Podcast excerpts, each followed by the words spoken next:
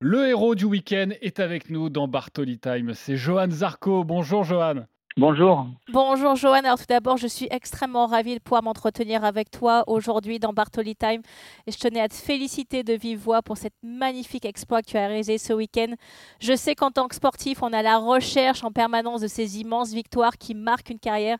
Et tu as réalisé cet exploit hier. Donc je suis extrêmement contente pour toi et vraiment heureuse de pouvoir t'écouter dans mon émission. Bah, merci beaucoup. Ça fait, ça fait du bien en tout cas parce que ouais, ça fait un paquet de courses que j'essaie de gagner en MotoGP. Et, euh, et là, presque, je me suis concentré pour euh, jouer un beau podium. Et, euh, et quand l'opportunité de gagner elle s'est présentée, euh, j'étais en fait bien prêt à, à tenter ma chance. Johan, on est le jour d'après, un jour après ton fabuleux exploit avec cette victoire sur le Grand Prix d'Australie. Est-ce que tu prends conscience 24 heures après de ce que tu viens de réaliser? Oui, en tout cas, j'ai senti un grand soulagement et euh, je suis pas à la maison pour peut-être me rendre compte euh, l'ampleur nationale que ça peut faire euh, une victoire française au plus haut niveau de la moto.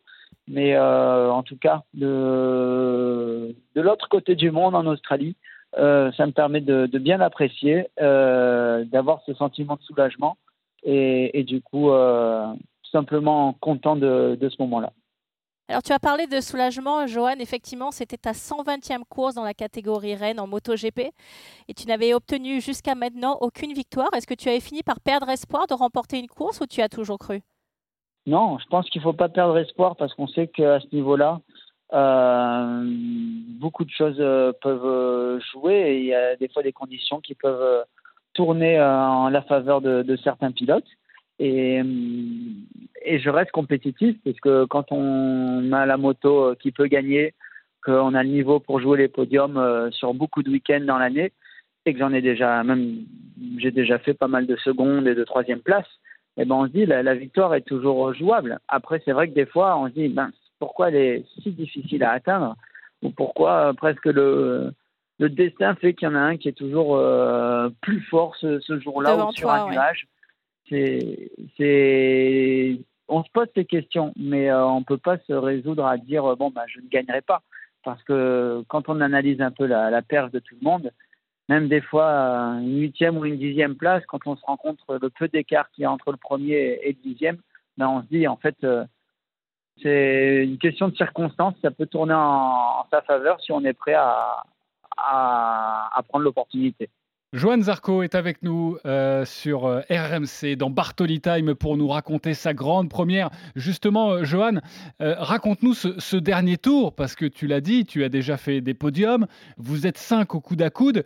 Est-ce que tu as pensé à ça? Est-ce que tu as pensé ah non, je vais pas encore terminer deuxième Non, on on peut pas penser comme ça, mais en fait, c'est déjà dès le début de la course, on peut parler du dernier tour, mais dès le départ, il y a mon coéquipier Jorge Martin qui partait en pole position et qui est très en forme en ce moment, qui a fait un gros enchaînement avec euh, pas mal de courses gagnées. Et, là, il part avec un pneu plus soft et du coup, euh, il s'envole devant et du coup, on, je le vois même plus. Et moi, je suis avec un groupe où il faut bien gérer les pneus. J'ai un pneu un peu plus dur euh, derrière. Et je me dis, bon, la bagarre, elle sera avec ce groupe-là pour le podium, pour jouer la deuxième place. Et c'est déjà très bien, parce que mon coéquipier était parti devant. Et finalement, le coéquipier, on commence à le voir à un moment dans la course. Y a cinq tours de la fin, je me dis, en fait, on le rattrape plus vite que prévu. Il y aura peut-être quelque chose à jouer. Et c'est vraiment à deux tours de la fin que je me rends compte qu'on va l'avoir dans le dernier tour. C'est pour ça que j'ai essayé de me présenter au mieux euh, derrière lui. Euh, j'ai d'abord doublé les autres pilotes pour présenter deuxième. Et au dernier tour, j'avais, on va dire, plus que lui à passer. Et c'est vrai qu'en fait, euh, lors du, dépassement, eh ben, tous les autres étaient derrière aussi pour essayer de, se faire une place. Et euh, bien content de l'avoir doublé au virage 4 et du coup d'avoir fait les, les, les, huit derniers virages euh, en tête euh, pour gagner ce premier Grand Prix. Week-end eh oui. parfait pour Johan Zarco, parfait. Pas tout à fait. Écoutez ce qui s'est passé lors de euh, la retransmission, la remise du trophée, le podium avec normalement cette Marseillaise. Si vous avez regardé chez nos copains de Canal+, ça s'est passé comme ça.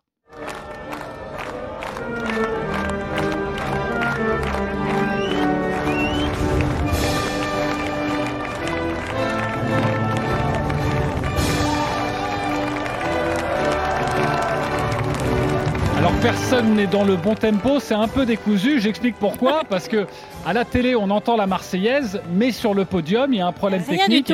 Il n'y a eh donc pas de Marseillaise. Et ça, ça t'a particulièrement euh, touché, Johan. Tu as déclaré après la course J'aurais pu pleurer sur le podium avec la Marseillaise, mais ils m'ont gâché ça. Je l'ai dit au président de la Fédé, c'est un scandale. Je voulais tuer tout le monde. Non, tuer tout le monde, non, claquer tout le monde. Je veux pas non plus tuer des gens pour ça.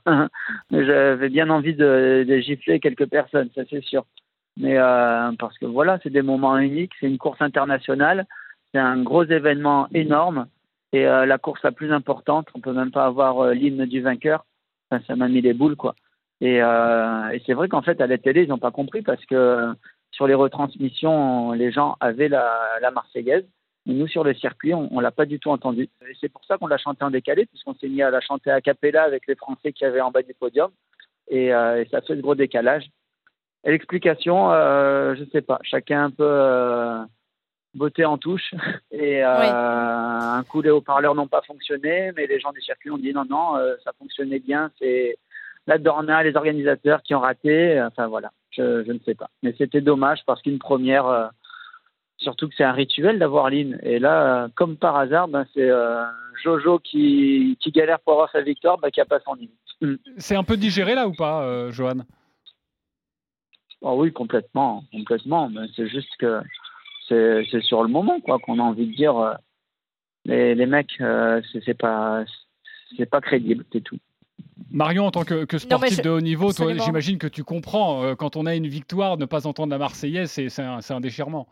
Exactement, j'allais y venir. Effectivement, il y, a, ce moment où on a le trophée euh, et on entend la Marseillaise et on peut partager finalement ce moment avec euh, son équipe autour de soi, avec euh, les fans, les spectateurs qui sont venus vous encourager. Et nous, on a, on a la chance en tennis d'avoir les hymnes pour la Coupe Davis et la Billie Jean King Cup, qui c'est des moments extrêmement particuliers, surtout lorsqu'on avait la chance auparavant de jouer à la maison et de pouvoir entonner l'hymne national avec tout le public qui, qui reprend derrière. Donc je comprends totalement ta frustration, mais comme je suis persuadée que cette première victoire va en engendrer beaucoup d'autres et qu'il n'y aura pas forcément un couac technique à chaque hymne et à chaque podium que tu vas faire. Euh, je pense que ce n'est que partie remise, Johan. En tout cas, je voulais, je voulais continuer et enchaîner sur. Si ça se répète, on appellera ça du sabotage. C'est possible, en tout cas, on s'assure à RMC que la prochaine fois, il y aura le l'hymne pour toi et il n'y aura aucun souci là-dessus. Moi, je voulais enchaîner sur, euh, sur une partie positive. Tu as reçu énormément de félicitations de la part d'autres pilotes qui étaient extrêmement contents pour toi. Est-ce que ça a ajouté une touche d'émotion supplémentaire à ta victoire? Complètement, oui. Ça, c'était euh, direct après la ligne. Du coup, en passant la ligne, bon, on passe la ligne à, à plus de 300. Du coup, il y a quand même un petit temps de décélération. Et après deux virages où on roule vraiment tranquille, voir les autres pilotes qui ouvraient leur visière et, me tapaient la main. on sentait le, le, plaisir qu'ils avaient euh, que j'ai enfin décroché cette victoire. Et euh, pas tous les pilotes, mais une bonne partie. Ça, ça m'a vraiment touché et notamment un Français, l'autre Français de la catégorie Rennes, Fabio Quartararo, qui a dit ça chez nos confrères de Canal+ ça fait vraiment plaisir quand j'ai quand j'ai vu qu'il qu'il avait gagné, même si j'étais j'étais énervé de euh, de la course. Je suis allé le, féliciter directement. Je pense que, que s'il y a un pilote euh, dans le paddock qui vraiment mérite une course euh, en MotoGP, une victoire, c'est bien lui. Donc j'espère qu'il va qu'il va bien fêter ça. Johan Zarco, faut le dire, tu es quand même très apprécié dans le paddock. Bah en fait, je fais ma route et je suis assez solitaire, mais je respecte les autres pilotes, on se respecte beaucoup. Et on voit qu'en fait, euh, ça ne sert à rien de se tirer dans les pattes puisqu'on n'est pas nombreux. Et, euh, mine de rien, ouais, on, s'apprécie bien. Et je pense que oui, euh, beaucoup de pilotes peuvent voir que je suis rapide, ils respectent aussi ma vitesse. Mais j'ai pas eu le relâchement rapidement comme ont pu avoir d'autres pilotes peut-être plus doués ou je ne sais pas. Mais c'est pour ça que je, tout le monde sentait qu'il y avait cette vitesse, mais euh, pas la consécration. C'est bon de l'avoir eu euh, ici en, Australie. C'est vrai, Johan, que euh, en France, avec l'éclosion de Fabio Quartararo, qui a été champion du monde, tu as souvent été ces dernières années un peu tapis dans l'ombre. On a l'impression, vu d'ici, et tu vas nous donner ton sentiment, que c'est un juste retour des choses, parce que ça fait longtemps que tu es en catégorie reine, et que voilà, que tu sois dans la lumière, bah, c'est normal aussi. Oui, mais il n'y a pas de, sentiment de Fabio euh, plus dans la lumière que moi. ce qu'il a fait, c'est incroyable. il a un titre de, champion du monde dans la catégorie Rennes. Il a plusieurs victoires et euh, il a eu cette bonne sensation rapidement sur la Yamaha qu'il a réussi à concrétiser rapidement parce qu'il est bien resté dans, le bon moule qu'il fallait. Et, euh, j'étais heureux de ces victoires. Moi, j'ai toujours dit, euh, vaut mieux que ce soit un Français qui gagne qu'un encore un Espagnol. Du coup, euh, j'étais bien content quand, quand il y avait la Marseillaise. Et euh, j'ai d'ailleurs toujours félicité, envoyé des messages, euh, même certainement partagé des choses sur, sur les réseaux sociaux, comme euh, lui-même a fait. Et je suis vraiment, j'apprécie ce, ce, ce, fair play de, de, de sa part et, et, que finalement, en fait, on, on joue de la même manière. Et, et c'est beau d'avoir quand même deux Français à aussi haut niveau. On a deux caractères assez différents et presque deux publics différents aussi. Il a, on a 10 ans d'écart, on n'avait pas de la même génération.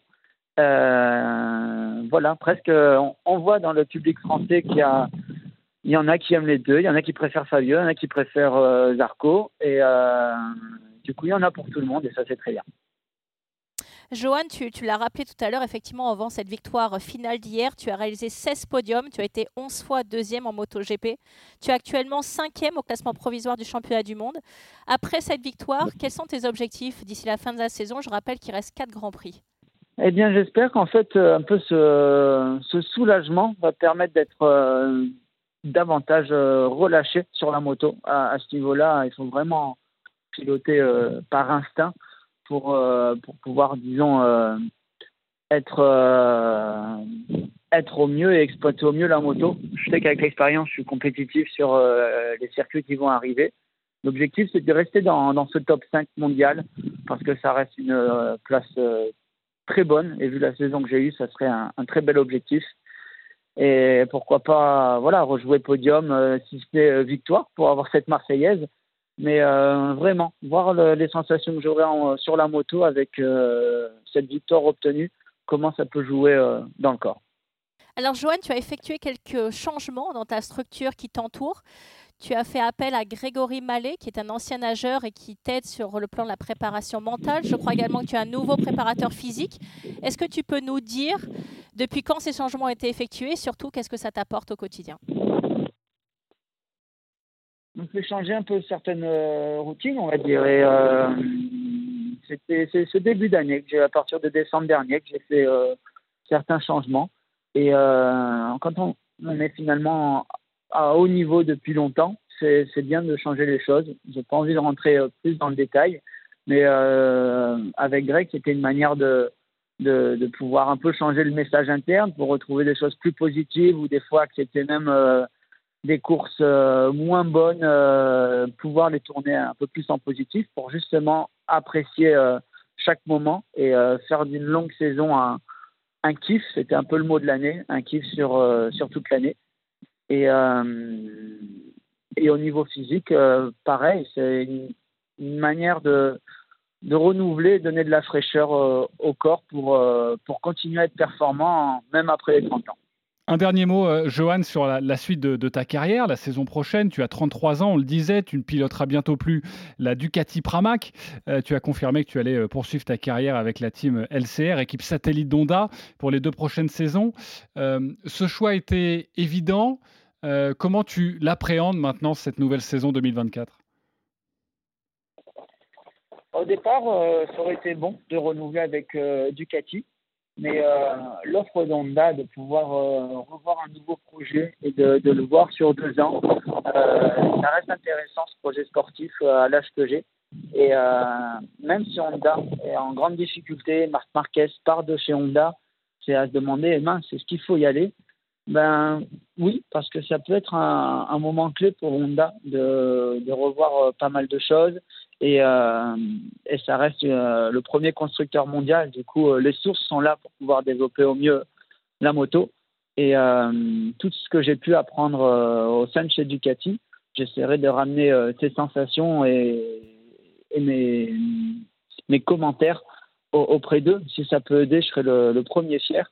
Et avec ce team de Lucio Cecchinello, c'est en, en, travail direct avec Honda sur la moto euh, officiel comme le team officiel. Et c'est voilà, c'est mettre dans de bonnes conditions pour bien travailler et surtout voir ce projet à, s'attendre à ne pas peut-être être moins compétitif que ce que je suis maintenant. Et encore que, on peut avoir des surprises. Mais monter de la pente grâce à l'expérience et justement apprécier ce, ce genre de, de, nouveau travail, on va dire, nouveau, nouvel objectif. Merci beaucoup, Johan Zarco, d'avoir été en direct sur RMC avec Marion Bartoli dans Bartoli Time. Et encore félicitations et une très belle fin de saison, évidemment. Merci, Johan. Et surtout, encore une fois, bonne chance pour le Grand Prix de Thaïlande qui a lieu le dimanche 29 octobre. On va bien évidemment te suivre pour le reste de la saison. Et encore une fois, merci d'avoir répondu à toutes nos questions. Et une belle Marseillaise. Hein. De rien. Une belle Marseillaise. À bientôt.